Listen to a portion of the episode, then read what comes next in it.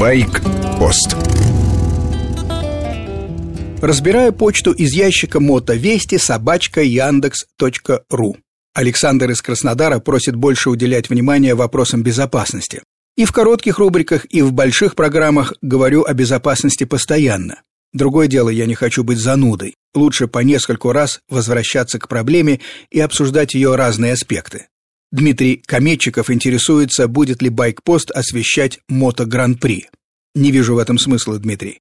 MotoGP достаточно популярен в России. За борьбой на треках пристально следят мои коллеги из спортивных редакций.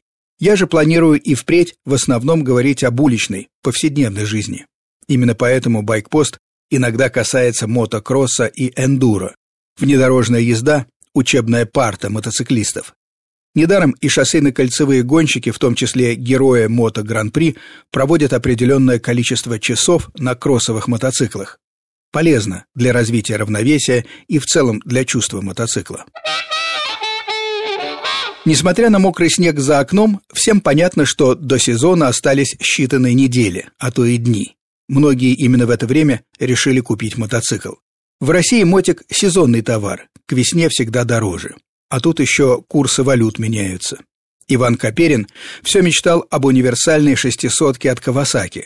Но осенью не получилось купить. Речь тогда шла о ER6F, милом, послушном мотоцикле, вполне пригодном в качестве первого в жизни.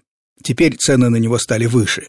И Иван спрашивает мое мнение об австрийском KTM 390 Duke. Что я могу сказать? KTM знаменита спортивным уклоном. Их мотоциклы резкие, отлично управляются и доставляют очень яркие впечатления.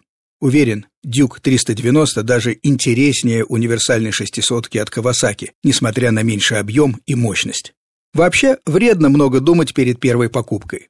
Первый мотик продают через сезон, максимум через два. И не потому, что он плохой. Просто человек начинает понимать свои собственные предпочтения. Кому-то хочется пониже или повыше сиденья, кто-то не сошелся характером, меняет чоппер на эндуро и наоборот. Смелее экспериментируйте. Главное купить хоть что-нибудь двухколесное. Для начала не слишком мощное и не слишком тяжелое. У слушателя с ником Амит задача ездить на рыбалку в выходные и во время отпуска. Асфальта нет, дороги грунтовые. «Кажется, все ясно», — пишет Амит. «Бери эндуро, и будет тебе счастье». Но душа-то просит крузера, а разум говорит, что тут лучше взять скутер с колесиками побольше. Боюсь, Амит, что со скутером, даже с относительно большими колесами, будет на грунте трудновато. На грунте хорошо иметь переднее колесо в 21 дюйм и крыло над ним повыше. Глина, жирная земля, налипают на колесо и, бывает, в конце концов, полностью блокируют его. Но в целом рецепт мой прежний. Не бойтесь ошибиться. Если нравится крузер, все равно покупайте. На рыбалку вы ведь до сих пор ходили пешком, ну, можете еще так пожить. А на крузере, красивом и блестящем, будете ездить, например, на работу. Прелесть мотоциклизма в том и состоит, что никогда невозможно предсказать, куда вас эта страсть к технике заведет. С вами был Сергей Фонтон-Старший. Два колеса – это иное измерение в пространстве и в жизни. Деньги на это тратить не жалко. Слушайте BikePost, короткую рубрику по будням, часовую программу в воскресенье.